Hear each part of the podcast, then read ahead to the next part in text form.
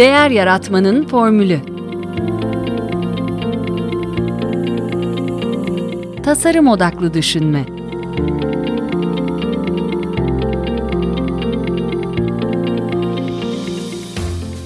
Merhaba, ben Mete Yurtsever. Değer Yaratmanın Formülü Podcast'inin ev sahibiyim. Bugün yine solo bir bölümle karşınızdayım. Ee, uzun bir süredir iş listemde olan bir konuda nihayet bir adım atmaya karar verdim. Ee, hem kendimi bağlamak için bu bölümü kaydediyorum hem de size faydası olacağını düşündüğüm bazı bilgiler paylaşacağım. Peşinden söyleyeyim, e, eğitim tasarlama işinin uzmanı değilim. E, sadece öğrendiklerimi paylaşıyorum.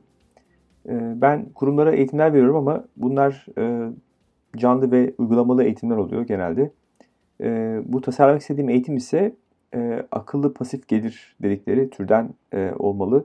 Yani e, Udemy, işte Coursera eğitimleri gibi e, işi bir kere yapıp defalarca satmak. E, epey bir süre ne eğitim olacağına karar veremedim. E, sonra nasıl e, yapacağımı bilmediğim için e, konuyu bir araştırayım dedim. E, klasik erteleme davranışı. E, ben önce bir araştırayım nasıl yapılır diye. E, dolayısıyla e, bu yılın başında da e, Stu McLaren'in e, Search adlı bir eğitim platformu için açtığı bir eğitimi satın aldım. E, linkini bölüm notlarına bırakacağım. Dönem dönem tekrar ediyorlar. E, birazdan size anlatacağım başlıkları da aslında oradan e, derledim. E, bu arada biz de Derya'da yani Değer Yaratmanın topluluğunda bir sefer başlattık. Kendi lügatimizde e, bu bir challenge gibi üstesinden gelmek istediğimiz bir e, zorluğu güçlerimizi birleştirerek, e, dayanışarak çözmeye niyetleniyoruz. Buna da sefer adını veriyoruz. E, bu konuda da bir yol haritası oluşturup onun üzerinde de e, birlikte birbirimizden destek alarak ilerleyip programlarımızı çıkarmak istiyoruz. E, o konuda da gelişmeleri LinkedIn üzerinden paylaşacağım. E, beni takip ederseniz veya bağlantılarınızı eklerseniz görebilirsiniz. Derya topluluğu hakkında bilgi almak isterseniz de yine linki bölüm notlarında bulabilirsiniz. E, eğitimi Ocak ayında aldığımı söyledim. Çok işe yaramadığını düşünebilirsiniz ama e, bu daha çok benim e, konumu netleştiremememden ve başka önceliklerin araya girmesinden e, kaynaklandı. Şimdi ise konumu seçtim. Hadi onu da söyleyeyim. E, söyleyecek sözleri olan e, profesyonellerin içerik üretmelerini ve etki alanlarını arttırmalarına yardımcı olmak istiyorum. E, bunun için de e, kendi deneyimlerimden yola çıkarak bir eğitim hazırlayacağım. E, şimdilik bu kadarını söyleyeyim. Eğer merak ediyorsanız e, veya bu konuda bana değerlendirmemi istediğiniz önerileriniz varsa benden e, lütfen LinkedIn'den bana ulaşın. Şimdi dilerseniz e, eğitim tasarlamanın adımlarına e, başlayalım. E, sanıyorum e, bu bölümü dinliyorsanız aklınızda bir veya birkaç alan e, vardır e, eğitim üzerine. E, birinci adımda e, pazarımızı, daha doğrusu nişimizi e, belirlemek var. E, Birçok insan niş deyince e, irkiliyor. E, niye nişe gidiyorum? Pazarın daha büyük kısmına seslenmek daha cazip değil mi? E, daha çok müşteri demek değil mi? Değil çünkü e, insanlar bir çözüm için kime gideceklerini seçerken kendilerine ait detaylar yakalamak istiyorlar. E, onu bulduklarında da başka seçeneği gözleri görmüyor. E, pazarın bir kısmını hedefliyorsak e, o yüzden şu sorulara yanıt vermeliyiz. Bu alan için sizi eşsiz yapan ne? Rakiplerinizden nasıl ayrışıyorsunuz? Burada öncelikle kendinizden yola çıkabilirsiniz. Yani kendinizi düşünün, kendi zevklerinizi düşünün. Örneğin yemekle ilgili bir eğitim planlamayı düşünüyorsunuz. Dondurma yemeği seviyor olabilirsiniz ama bundan tek başına bir eğitim fikri çıkmayabilir. Öte yandan dondurmalarla nasıl masum tatlılar hazırladığınız e, konusu insanların ilgisini çekebilir. Neticede e, sizin bildiğiniz, e, uyguladığınız bir yöntem veya sahip olduğunuz e, yetenek ne? Bunu e, bulmanız lazım. E, sonra hedef kitlenizi düşünebilirsiniz. E, onların hangi yetenek ihtiyacını karşılayacaksınız? Onların tek başına yapmalarından daha kolay veya daha hızlı e, neye ulaşmalarını sağlayabilirsiniz. Bir başka bakış açısı e, sizin onlara nasıl yardımcı olabileceğinizi düşünebilirsiniz. Sizin çözümünüz ne ve bunu nasıl aktaracaksınız? Yani sizin yönteminizin özelliği, cazip tarafı ne? Ee, yine dondurma örneğinden gidersek işte 20 dakikada yapılan tatlılar mı? E, meyveli, çok kalorili olmayan tatlılar mı? E, bu şekilde bakabilirsiniz. İkinci adım hedef e, kitle belirleme. E, aynı örnekten devam edersek işte çalışan kadınlar e, bir hedef grup olabilir dondurma örneğinden. E, ve şu soruları sormamız lazım yine. E, bu kişileri ne kadar e, tanıyorsunuz? Nereden onlar hakkında bilgi edinebilirsiniz? Bunlar işte demografik bilgiler olabilir, e, yaş, cinsiyet, yerleşim yeri, eğitimi, medeni durumu, geliri gibi. E, hayattaki inançları, değer yargıları, dünya görüşleri ne? E, tüketim alışkanlıkları ne? Ne seyrediyor aynı zamanda medya tarafında da e, ne okuyor? İşte Twitter'cı mı, Instagram'cı mı, LinkedIn'ci mi neyse. E, ne soruyorlar ve e, problemleri ne? Çözemedikleri ne bu insanların? E, neler satın alıyorlar? Ve e, tabii nereye uğraşmaya çalışıyorlar? Yani sonuçta onların ulaşmak istedikleri yere bizim nasıl yardımcı olacağımızı düşüneceğiz. Bütün bunlar aslında yine tasarım olarak düşünmeyle aşinasanız e, bir persona e, çıkartıyoruz aslında. Bir, bir şekilde e, hedef kitlemizi her yönüyle, duygularıyla, hayata bakış açılarıyla öğrenmek istiyoruz ki onlara uygun, en uygun değer önermesini yapabilelim. Ve evet sırada zaten o var. Üçüncü adımda değer önerisini oluşturma. İşte bir asansör konuşması denen bir şey var biliyorsunuz. E, burada fikrinizi çok yalın bir şekilde, çok sade bir şekilde, çok kolay anlaşılabilir bir şekilde anlatmamız gerekiyor. E, bunun için de e, üç temel aslında e, faktör var. Bir tanesi pazar. İşte pazarımızı zaten belirledik eğer önceki aşamalardan geliyorsak. E, problem de en yalın ifadeyle hedef kitlenizin karşılaştığı sıkıntıyı e, nasıl ifade edeceğimiz aslında. Onları kendi amaçlarından geri koyan meseleye siz nasıl çözüm getiriyorsunuz? Bunu dile getireceğiz ve e, dönüşüm aşamasında da e, belli bir zaman dilimi olabilir bunun için. E, bu öğrendikleri onların hayatını nasıl dönüştürecek? E, bir işte aynı örnekten gidersek örneğin e, sınırlı yemek yapma becerilerine sahip zaman sıkıntısı çeken annelerin veya ebeveynlerin diyelim biraz daha e, eşitlikçi olalım. Çocukları için 20 dakika veya daha kısa sürede sağlıklı tatlı atıştırmalıklar hazırlamalarına yardımcı olabilirsiniz. Yani e, buradaki anahtar şeyler nedir? İşte e, zaman sıkıntısı çekmesi o kişinin. E, bu yüzden de hızlı bir çözüm e, araması. Ve aynı zamanda da başka bir isterde yine e, sağlıklı tatlı atıştırmalıklar. Yani çocuğun önüne e, dışarıdan alınmış şeyler değil veya işte hazır alınmış e, tatlılar değil, atıştırmalıklar değil. Kendisinin bir şey hazırlaması. Bunun için de tabii ki aynı zamanda o ebeveyni tatmin edecek bir e, tarafı da var. Kendisinin hazırladığı bir şeyi çocuğuna e, sunması gibi. E, ve bu şekilde yani bu pazarın e, problemi için şu dönüşümü e, elde etmesine yardımcı oluyorum gibi bir kalıp düşünebilirsiniz aslında. E, dördüncü adımda bir model seçimi. Yani bu nasıl bir eğitim olacak? E, tabii ilk, ilk akla hemen dijital eğitimler geliyor. E, bu işte hepimizin bildiği eğitim videolarının bir arada sunulduğu, işte bazen yerine göre ilerledikçe işte rozetler kazandığınız, e, işte belli soruları yanıtladığınız, belli ödevleri e, yaptığınız ve e, bazı yardımcı malzemeleri de olan e, programlar var. E, bunlar da farklı şekillerde olabiliyor aslında. Mesela bu mini kurslar deniyor. İşte e, başlangıç seviyesi için e, aslında bu sizin için de kitlenizin beklentilerini öğrenmek için ideal bir e, bir format. Çünkü e, çok basit e, ve yüzeysel bir şey yapıyorsunuz ve belki daha kısa oluyor ama sonuçta bir konuya bir giriş faydası sunuyor. E, spot kurslar var veya işte çok spesifik bir konuya e, odaklanan eğitimler yani işte Excel eğitimin içerisinde değil de Excel'in sadece makrosunu e, öğretmek gibi. E, ya da işte imza kurslar var. Böyle tam teşekküllü, yani adım adım bütün süreci e, kapsayan dönüştürücü eğitimler.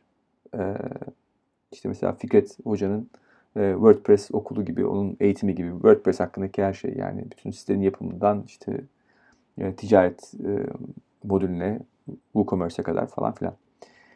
E, bir başka yaklaşım, bir başka model e, üyelik modeli. Burada da işte bir şekilde e, eğitim alacak kişi e, bir sisteme üye oluyor ve o üyelik e, altyapısı içerisinde bu eğitime kavuşuyor. Neler var burada da mesela işte yayıncı modeli e, denen işte e, her ay taze içerikler, yeni içerikler e, size sunuluyor. Böylece hani onu bir şekilde daha zamana yayılmış bir şekilde e, tüketebiliyorsunuz. Ya da işte UPS modeli e, demişler. E, bu e, search eğitiminde. İşte her ay e, fiziksel bir malzemenin geldiği programlar. Hani diyelim e, bunun örneklerinde belki rast gelmişsinizdir. E, işte çocuklar için yaratıcılık hakkında diyelim e, bir kit gönderiyorsunuz. E, o ay o gönderilen kit üzerinden işte e, bir şeyler yapıyorlar. Anne babayla belki veya kendi başlarına. Böyle her ay bir şeylerin gönderildiği, fiziksel bir teslimatın olduğu modeller olabilir. İşte damla modeli denen işte her hafta veya işte her ay parça parça yüklenen böyle öğrencinin de gözünü korkutmamak için bir anda oraya bir anda 15 e, başlıklı bilmem kaç dakikalık bir eğitim değil de e, her hafta bir şey yükleniyor ve e, bir dizi gibi sanki bunu takip etmek. E, ya da işte karma model tabii bunların birkaçının e, belki birleşimi olabilir. Bir diğer e, başlıkta aslında yine e, online canlı bir takım bölümlerin olduğu eğitimler olabilir. Koçluk gibi de bir, belki e, bir e, faydası var bunun. İşte önceden kaydedilmiş video da olabilir. Onun yanı sıra belli e, canlı görüşmeler olabilir, canlı oturumlar olabilir, teke tek olabilir, grup halinde olabilir. Sonuçta bunlar ama bir şekilde zamanınızı sizin e, sunduğunuz, birebir oraya adadığınız e, programlar ve çoğaltılması da çok mümkün değil tabii ki size bağlı olduğu için. Temel mesele aslında sizin kendi konunuzun ve hedef kitlenizin bunlardan hangisine uygun olduğu. Yani uzun dönemli bir destek gerekiyorsa üyelik düşünülebilir. Sürekli destek verebilecek misiniz tabii sizin açınızdan da öyle bir e, işin bir tarafı olabilir. Belirli bir çıktısı var mı e, ulaşabilecekleri yani belli bir hedef bir şey bir noktada bir şey üretiyorlar mı? E, ya da ne bileyim e, siz de e, kendiniz adına düzenli bir gelirle mi e, daha çok e, ilgilisiniz yoksa tek seferlik satışlarla mı ilgileniyorsunuz? E, bunları bütün bunları değerlendirerek bir model kendinize seçebilirsiniz. Beşinci adımda doğrulama aşaması yani e, fikrinizi bir denemeye tabi tutmanız e, gerekiyor. E, daha eyleme geçmeden yani bunu üretmeden. Ne tür araştırmalar yapabilirsiniz? İşte e, ilgilendiğiniz alanda bu eğitim vermeyi düşündüğünüz alanda başka çözümler var mı pazarda? Bunlar ilgi çekiyor mu? Bunu veren insanlar acaba pazar kazanıyorlar mı? Böyle bir his alıyor musunuz? İnsanlar memnun mu aldıkları bu eğitimden ve bu eğitimin e, düzeyinden veya kapsamından? Kendi network'ünüze tabii ki oradan başlayabilirsiniz. Yani kendi tanıdıklarınızla konuşabilirsiniz. Bu tabii ki profile uyan, bu hedef kitleye uyan insanlarla böyle bir ihtiyaç gerçekten var mı diye. Tabii burada eleştiriye açık olmak gerekiyor. Çünkü insanlar e, eğer şanslıysanız size doğru söylüyorlarsa onları dinlemekte fayda var. Tam aksi tarafta da sadece sizin duymak istediklerinizi e, söyleyenlere de çok kanmamak gerekiyor. Bundan tabii bir daha iyisi e, biraz daha sizi konfor alanınızdan çıkmaya zorlayan bir şey ama e, potansiyel müşterilere ulaşmak. Tanımadığınız belki o, o zamana kadar. E, bunun için de aslında çok e, internetin sağladığı büyük imkanlar var. Yani sosyal medya üzerinden e, bir form dağıtabilirsiniz. Bir soru formu oluşturabilirsiniz. Bu hipotezinizi test eden yani belli merak ettiğiniz konuları, e, hassas olduğunu düşündüğünüz konuları e, ifade ettiğiniz bir form paylaşabilirsiniz ve insanların bunu doldurmasını isteyebilirsiniz. E, buradan da çok iyi geri bildirimler alabilirsiniz. Tabii yine e, eğer deneme eğitimleri verirseniz küçük modüllerini belki düşündüğünüz oraya gelen yorumları da e, ileride referans olarak kullanabilirsiniz. Bunu tabii ücretsiz de yapabilirsiniz. Kısıtlı miktarda. E, ve yine yurt dışında çok çok uygulanan ve benim de zaman zaman yaptığım bir e, lead magnet dedikleri bu müşteri mıknatısı kullanmak. Burada da ne oluyor? İşte e, potansiyel müşterilere e, iletişim bilgilerini aldığınız e, abone olmaları e, karşılığında onlara sunduğunuz bir e, dijital bir e, içerik parçası. Bu işte bir e, PDF olabilir, bir video olabilir, bir e, e-kitap olabilir. Burada şunu görmüş olacaksınız aslında müşteriler için e, bir ürünü veya hizmeti denemek ve e, onlar için nasıl çalıştığını görmek için e, bu e, iyi bir fırsat ve aynı zamanda e, bir şekilde e, eğer kendi bilgilerini vermeye değer görüyorlarsa bu da bir sizin için bir sinyal. Bu da olumlu bir sinyal. E, ve programınızı tabii ki son haline getirmeden e, bir geri bildirim almanızı sizin sağlar. E, altıncı adım isimlendirme. E, isimlendirme aslında çok e, yani çok düz mantık e, neyse o onu koyabilirsiniz, onu söyleyebilirsiniz tabii ama e, bu biraz da sattığınız e, hizmetin bir ambalajı gibi biraz böyle düşünebilirsiniz. Yabancılar bunu çok daha iyi başarıyorlar biliyorsunuz Amerikalılar falan. İşte tabii ki imla kuralına uygun olacak. Orada hata yapmayacaksınız orası kesin de.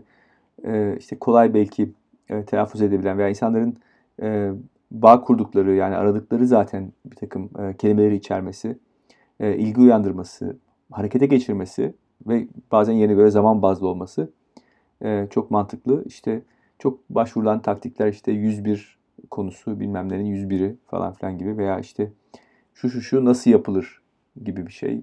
Ya da ne bileyim bilmem ne bilmem nenin en hızlı ve kolay yolu e, gibi çekici başlıklar olabilir.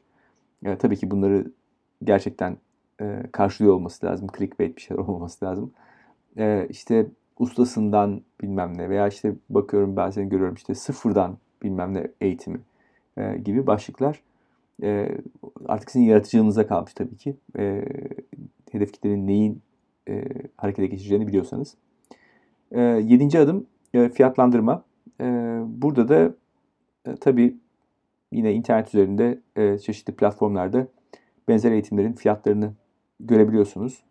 E, herhalde onlara bakmak en iyi e, işin en iyi yöntemlerden bir tanesi. Tabii ki seçeceğiniz model e, de önemli. Orada e, sizin ne kadar dahil olmanız gerekiyor, ne kadar zamanınız gerektiriyor. O da tabii ki değer katan bir şey eğitime. E, tabii ki bir maliyet unsuru var. İşte bir sürü e, video öğreteceksiniz. Bir takım belki grafikler, e, görseller hazırlayacaksınız. Bunun reklamını yaparsanız hep bunların hepsi maliyet. E, bunları bir şekilde yedirmek lazım tabii ki o fiyata. Bir önemli şey aslında eğitiminizin konusuna göre değişecek ama hedef kitle açısından sağladığı tasarruf e, zaman açısından olabilir, para açısından olabilir, e, işlerini kolaylaştırma olabilir. Bu da çok önemli bir faktör e, fiyatı koyarken. E, ve tabii eğer e, bu alanda belli bir ün sahibiyseniz, e, bir şekilde e, takip ediliyorsanız ve sizin görüşleriniz zaten başvuruluyorsa o da başlı başına bir belirleyici bir faktör. 8. adım içerik stratejisini belirleme. E, burada da yine farklı e, taraflardan bakabiliriz. Örneğin işte önceden kaydedilmiş videoların en büyük avantajları e, tamamen sizin zamanınızdan bağımsız bir, kere, e, bir şekilde bir kere üretip rahat edeceğiniz bir tabii ki yapı. Üzerinde belli oynamalar yapacağınız için, edit edeceğiniz için o materyali e, tabii ki daha kaliteli bir şey olacak e, ve e, algısını yukarı çekecek e, eğitimin. Güncelliğini yitirmeyecek bir konuysa zaten onu yıllarca kullanabilirsiniz. Bu da bir pozitif işin tarafı. E, hatta e, sonradan üreteceğiniz bazı malzemeleri de e, bonus diye tanımlayabilirsiniz. E, sonrasında eğitime bonus olarak ekleyebilirsiniz. Ama tabii e, öte yandan da e, çok daha çok zamanınızı alacak bunu üretmek. E, ve bütünüyle her şeyi planlayıp ondan sonra bunu üretmeniz gerekecek tekmeli birden. Ve tabii ki editlemek için de bir sürü ayrıca zaman ve masraf çıkacak. Canlı bir eğitim verecekseniz tabii ki o zaman bu daha dinamik ve daha interaktif bir şey olacak kesinlikle. Katılımcılarda da kimi zaman bunun bir tekrarı yok e, hissi daha fazla ilgi e, çekebilir. Daha az mükemmel olacağı için e, sizi böyle daha ulaşabilir hissettirebilir kitleniz açısından. İçeriği de tabii daha güncel tutabilirsiniz. Gündelik sıcak olaylara bağlayabilirsiniz anlattıklarınızı. Ama tabii öte yandan bu daha stresli bir şey. Orada olabilecek yol kazaları veya ters gidebilecek şeyler açısından. Örneğin nasıl göründüğünüz hakkında titiz bir insansanız bu sizi zorlayabilir canlı şeyler yapmak. İşte şu nasıl göründü, saçım nasıl çıktı falan filan diye. bir yandan da aslında bir canlı olması gereken bir eğitimi, yani bunun kaydı bile alınmış olsa, sonradan başkaları izleyebilecek bile olsa bir şeyi canlı oldukları bir şeyi sonradan izlemek insanlara zor gelebiliyor, ters gelebiliyor. Bitmiş bir maçı e, tekrarını izlemek gibi. Yani çok hastası değilseniz e, zor olabilir. Ve tabii hani daha önce söylediğim gibi bunların e, birleşimi de olabilir. Yani bir kısım videolar e, önceden kaydedilmiş bazıları canlı bağlantı şeklinde e, olabilir. Bu benim hakikaten çok e, beğendiğim bir model. Yani e, bazen konferanslarda da bunu yapıyorlar. E, bir takım ana malzeme sorunsuz bir şekilde, kayıtlı bir şekilde geliyor. Sonrasında o e, sunumu yapan kişiyle bir canlı bir e, soru cevap e, kısmı yapılıyor. Veya yine yurt dışında çok örneklerini yasladığımız gibi işte office hours gibi hani e, atıyorum her perşembe saat 3 ile 4 arasında bir e, isteyen hani üniversitede hocanızın odasına gidip bir şey sormanız gibi. Bu da e, çok e, kullanışlı. Bunun dışında tabii ki yine e, ne tür e, ödevler mi vereceksiniz? Öncesinde insanların e, bir okumalar mı vereceksiniz bazı şeyleri öncesinde okuyup gelmeleri için? E, bunları düşünmeniz e, tabii ki gerekiyor. Tabii ki içeriği düzenlerken de e, yine en kritik şeylerden bir tanesi bir başlangıç noktasını iyi tanımanız lazım. Yani bu bu kişiler e, hangi düzeydeler, hangi seviyedeler ve tabii onları getirmek istediğiniz seviye ne? Bir de son noktası yani son çıktığı düşündükten sonra arayı tasarlamak gerekiyor. Yani buradan buraya kadar giderken ne aşamalardan geçmek lazım. Burada kendi öğrenim yolculuğunuzu da düşünebilirsiniz. Yani siz bu öğreteceğiniz konuyu öğrenirken nasıl bir aşamalardan geçtiniz bunları da düşünebilirsiniz. Tabii ki bu işin çok hayati bir kısmı eğitimin nasıl verileceği konusu ama burada bunun hiç detayına giremeyeceğim. Hem uzmanı değilim hem de e, bu e, dediğim gibi e, çok daha e, geniş açıklamalar gerektiriyor mutlaka. Ama temel prensip olarak bunu düşünebilirsiniz. E, dokuzuncu ve son adımda e, tabii ki e, bunu üretmek e, ki o da başlı başına bir iş tabii. E, ve sonrasında bunun dağıtımı yani yerine göre tabii e, işte bir e, platform e, kullanacaksınız. Udemy gibi, Coursera gibi veya e, bizde de yeni ben öğrendim farkına vardım. E, Boğaziçi Enstitüsü diye bir e, kurum var. Onların da yine e, aynı şekilde bir platformu var. E, bunların hangisini tercih edeceksiniz e, veya işte Zoom üzerinden canlı mı vereceksiniz ve bunu na- nasıl, ne şekilde e, pazarlayacaksınız? Kendi siteniz üzerinden mi yoksa başka şekillerde mi? E, bu da işin başka bir e, noktası. Bu şekilde e, 9 adımı e, kendiniz de e, durdurup e, kaydı kendiniz düşünebilirsiniz. E, ortaya bir şablon çıkartabilirsiniz. E, bence e, başlangıç için e, iyi bir çalışma olacak diye düşünüyorum. Size iyi şanslar diliyorum. E, ben de e, bu aşamalardan geçeceğim için e, ben de heyecanlıyım. E, ve isterseniz e, paylaşabiliriz. E, siz de bana yazabilirsiniz e, hangi aşamada olduğunu e, çalışmalarınızın. E, çok teşekkür ederim. Bu podcast'te yurt içinden ve yurt dışından bilim insanlarına, akademisyenlere, tasarımcılara, iş insanlarına, danışmanlara ve eğitmenlere değer yaratma formüllerini soruyorum. Amacım Türkiye'de değer yaratmaya çalışan kişilere konuklarımın deneyimlerinden ilham vermek. Podcast haricinde ise ilham vermenin ötesinde elimden geldiğince bu yolda kolaylaştırıcı olmak istiyorum. Bunun için size iki aşamalı bir teklifim var. Eğer benimle ve diğer dinleyicilerle bir araya gelmek ve etkileşime girmek isterseniz sizi kitap kulübümüze davet edebilirim. Podcast'imin ve bence değer yaratmanın çerçevesini oluşturan davranış bilimi, kişisel gelişim, girişimcilik, pazarlama ve inovasyon başta olmak üzere iş dünyası alanından kitaplar okuyoruz. Her ayın son çarşamba akşamı çevrim içi buluşup o ay kulüpte okuduğumuz kitabı tartışıyoruz. Eğer kariyerinizde bir değişiklik, bir atılım planlıyorsanız ya da mevcut işinizde kendinizi geliştirmek istiyorsanız size bir önerim daha var. Farklı disiplinlerden kafa dengi, öğrenmeye açık insanların birbirlerinin gelişimine, üretimine destek ve ortak olma taahhüdüyle bir araya geldiği bir topluluğumuz var hem kitap kulübü hem de Derya topluluğu hakkında bilgi almak ve kayıt olmak için meteyurtsever.com'u ziyaret edebilirsiniz. Bu podcast'i beğendiyseniz favorileriniz arasına alabilir, sosyal medyada paylaşabilir, hatta Apple'da dinliyorsanız yıldız ve değerlendirme bırakabilirsiniz. Bütün bunlar bu yayınların daha çok kişiye ulaşmasını sağlayacak ve tabii benim için de büyük bir motivasyon olacak. Eleştiri, beğeni ve önerilerinizi bana LinkedIn üzerinden iletebilirsiniz. Desteğiniz için çok teşekkür ederim. Tekrar görüşünceye dek sağlıkla kalın, hoşça kalın.